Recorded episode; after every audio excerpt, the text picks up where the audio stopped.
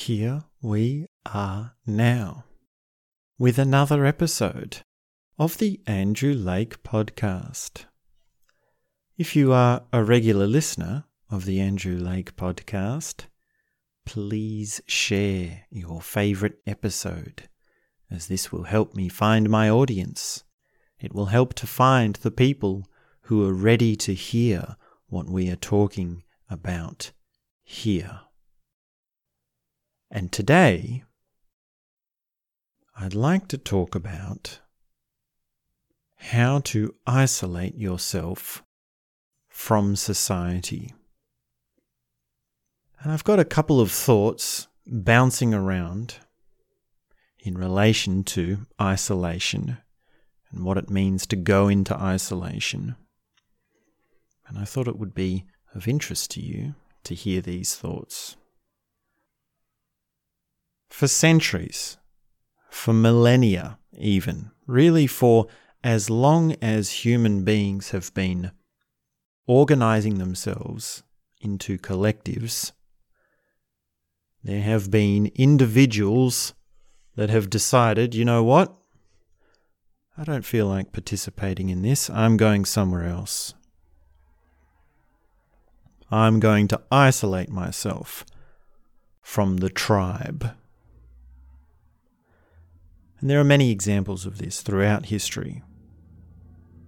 And there are all sorts of collectives that human beings have societies, cities, towns, communities, tribes, and even families on an even smaller level.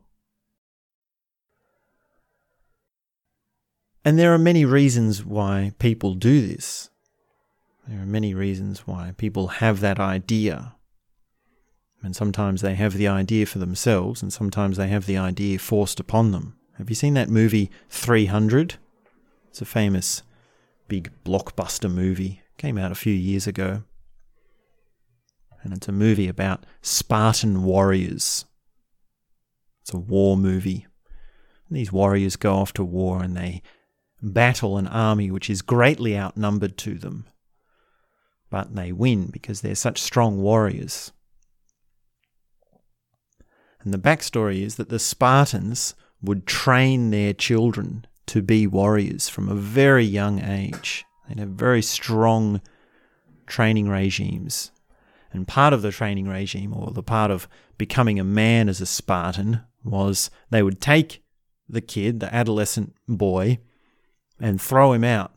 They'd actually kick him out of society, and he'd have to go off and live in the wilderness with nothing. And he'd have to learn to live off the land. He learn learn have to learn how to fend for himself, how to fight off strong animals and weather the storms of the harsh conditions outside society. And that would make him very strong. That would make him very powerful as a warrior. And there are also the people that are outcast, the people who are sent into exile. There are political exiles and people who haven't fit in with their culture because of their beliefs or their ideas or their philosophies, and they've had to leave where they live because of persecution. And then there are also the mystics, and it's the mystics that I want us to focus on. It's really the mystics that I'm talking about when I'm talking about isolating yourself from society. And these are the people that are, in a way, fed up, or they don't feel like society gives them enough. They feel like there's something more. It's not the real juice. The things they've been fed by their culture aren't the real rock bottom of life, the real meaning of life, if you will. And they decide to go off and find something for themselves which hasn't been found by anyone else and can't be told to them or shown to them by anyone else. And they do this by, well, removing themselves from society. They isolate themselves. And I thought about this, and I thought about, well, how exactly do you do this? And I realized that it's not enough to isolate yourself from society. You actually have to go a few steps further and you have to isolate yourself from the entire world. You have to isolate yourself from everything. Now, how do you do that?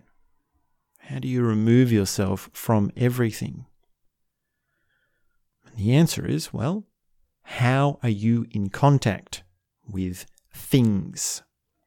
What is the point of contact? And it is, well, the answer to that is your perceptions. You see things, you hear things, you taste things, you smell things, and you can feel things, you can touch things. So, to isolate yourself from society, you stop seeing, you stop hearing, you stop tasting, you stop smelling, and you stop touching. Now ask yourself how many hours in the day does that happen for you? How much time have you spent doing that? And it might be a bit tricky to work out all of them at once. So let's just break it down. How many hours in a day are you not smelling something? I think for many of us, it would be the majority of the time. I don't really smell anything unless I really actually try to smell for something, or a very strong smell comes along. Like, oh, someone's cooking the dinner. Oh, can you smell the sea air? And smell is one of the senses. Well, it's quite neglected in many ways because we don't smell unless it is just something that comes along that is acute, or we specifically go out of our way to draw our attention to our sense of smell. So, we could say that for many of us, well, we don't spend much time smelling throughout the day. And what about tasting? Well, we probably taste things more than we smell them because we at least eat every day. Depending on who you are, maybe taste and smell, they're closely related. You smell what you eat. And in fact, that's one of the tricks for savoring food. It's to smell it. If you want to savor the wine that you're tasting, really smell it. Smell it through one nostril, then the other nostril, then both the nostrils. And then you taste it. Are you tasting something right now? Is it only when you're eating that you should be tasting?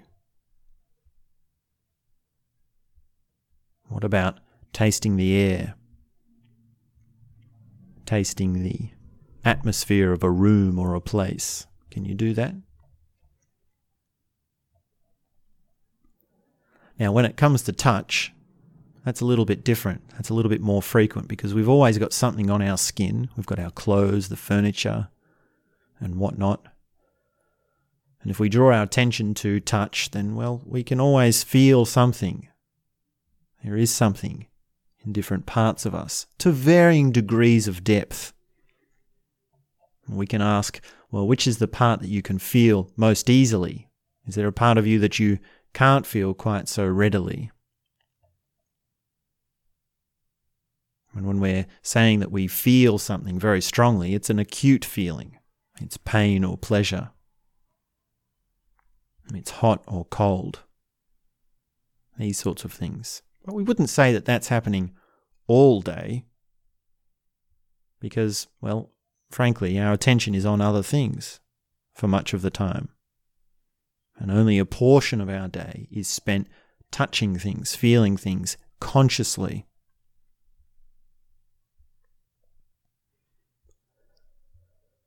And then we have hearing and seeing.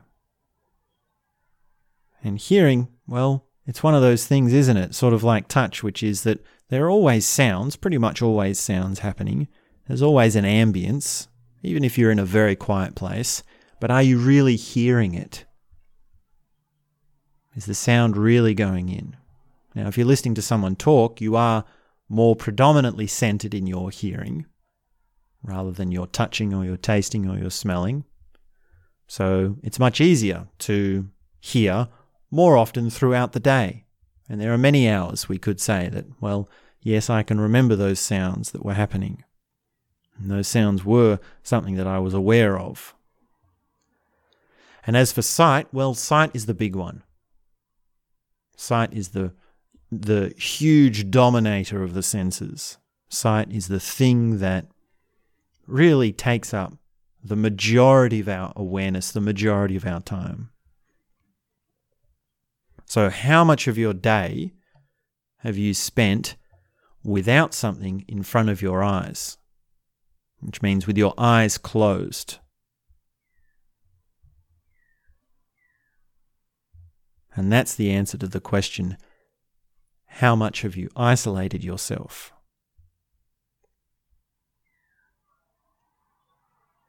And I think for so many people, well, they don't have a meditation practice. So they they're always having their eyes open. They're always having some sort of contact with the world. And we could break sight down and say, okay, well, how do we isolate ourselves from our culture by not looking at the components of culture, which would be not listening to the people talking, not looking at advertising, not looking at the information, not looking at the internet, not browsing the internet, not looking at the buildings, the architecture, the infrastructure, going out into nature. And that would be a good step. That would count as isolating yourself from society. But what I'm proposing here, and what I'm saying needs to be done to go the extra mile and to get the juice and to find the jewels, is to isolate yourself from the world. Which means close your eyes, plug your ears, sit down, and don't really worry about what you're smelling, tasting, or feeling. And just beyond that is what you find. It's the beginning of the treasures that you get from isolating yourself from the world.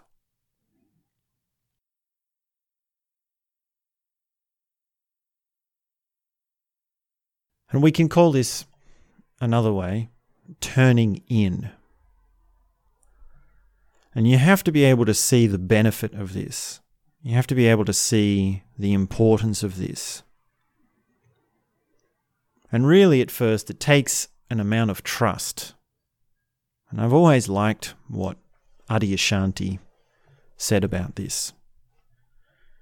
Because someone asked him, How did you know to meditate? How did you know it was important when you first started out? And he said, Someone told me it's important to turn in, and I believed him, so I did. And it really is that simple. Because the instructions are simple, but the tricky part is seeing the value in it. The tricky part is being able to entice yourself into turning in. And so many people are caught up in society and the world and all that's happening in it that they don't do that. People don't ever get told, hey, you need to isolate yourself from the world. At least not in the way that I'm saying it here, not in the meaning of those words that I'm saying here. Because the meaning of isolating yourself from the world is turning in to find inner jewels that are beyond the senses. And if you do that, you'll actually develop a second set of senses.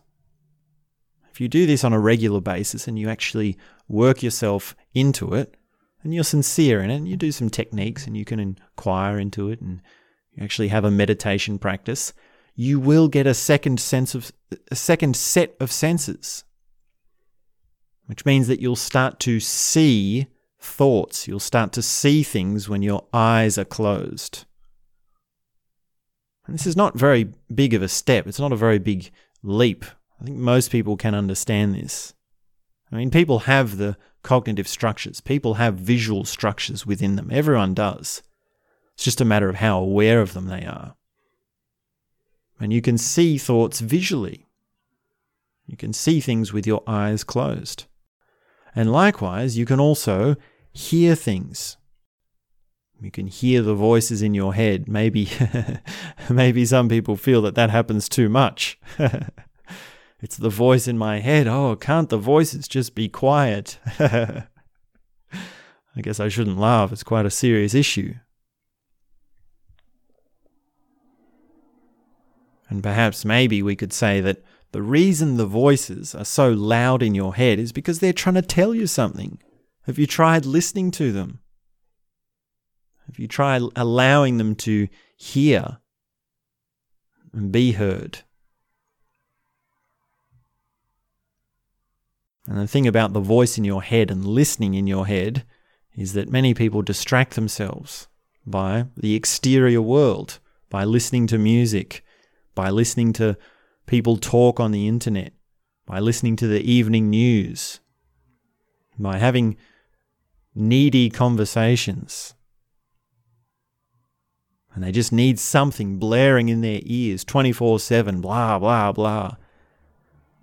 Because as soon as they isolate their ears from the exterior, ex- external world, well, the internal sounds rear their heads. And that can be unsettling. It can be a very difficult period in a meditation practice. It's a very dark part of the path of meditation.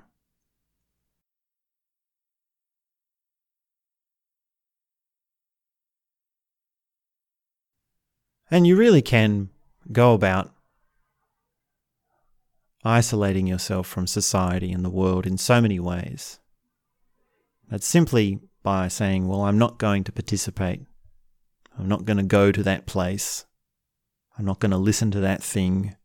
I'm not going to do that thing. I'm not going to talk to that person. Or however, or whatever, or any number of things that you can think of. And another side of this is well, I'm not going to isolate myself from my society. I'm actually going to put myself into a different society. So I'm going to experience different cultures. And you can do that by either going to a different society and living there, going to a different country and living there, or you can read books from other cultures, from other places, other times. You can make friends with foreigners. You can watch documentaries about things. But really, that sort of shifting of what's going in to your eyes and your ears by trying to move away from the sort of common masses or the common mainstream, it's really not enough. It's really only scratching the surface. It's just moving things around. And the root cause is turning in. The root issue is turning in. And to do that, you have to not only isolate yourself from society, but isolate yourself from the world.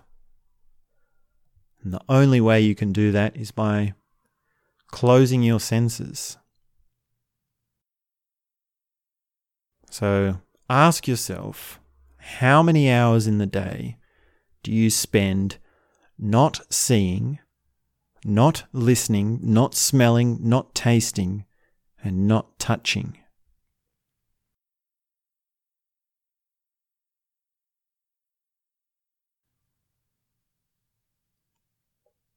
And if we introduce the component of time to it, you start to see how important it is to actually have a regular meditation practice. Because if you're meditating for, say, 20 minutes a day, well, that's not really isolating yourself from society, is it? And there are degrees, there are different levels to this. I mean, let's let's put it into a spectrum. We can say, you know, on the one hand, if we take someone who is always watching a screen and always watching a movie and really loud music and they're always eating and there are these really strong foods, and that's someone who's really ingrained in where they are. Like some people have, really got society's claws around them. And if we take that person and we say, okay, spend 20 minutes a day meditating without all that, well, first of all, they're going to have a right rough shock when they start doing that. And second of all, it's going to be very difficult for the meditation to be effective because they're going to go right back to the claws of society once that 20 minutes is up. But if you're conscious of these things and you're limiting your internet usage, you're not having music blaring all the time, you're spending time not looking at things particularly dazzling, you don't have a dazzling room, keep things bland, keep things simple. And you're moving towards the meditative life. You're moving towards the lifestyle of turning in. And in that scenario, your meditation practice is going to be working much better for you. You're going to be making a lot more progress. Things are going to be opening up, and the sounds within you and the sights within you are going to be becoming more clear.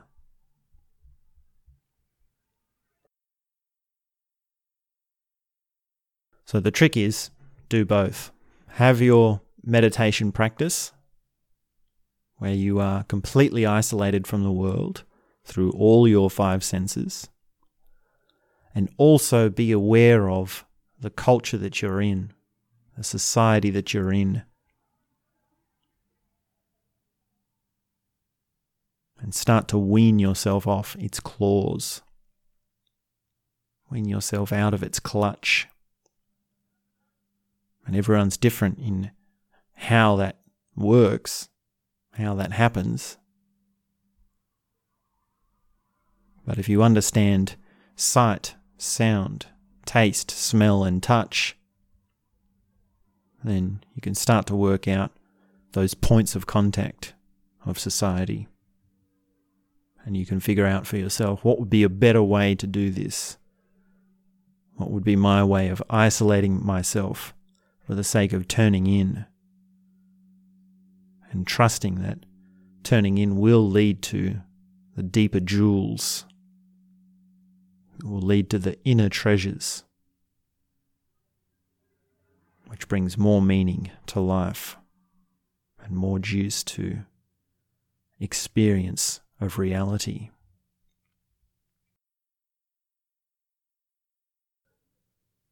So that's how to isolate yourself and that's all I have to say for now.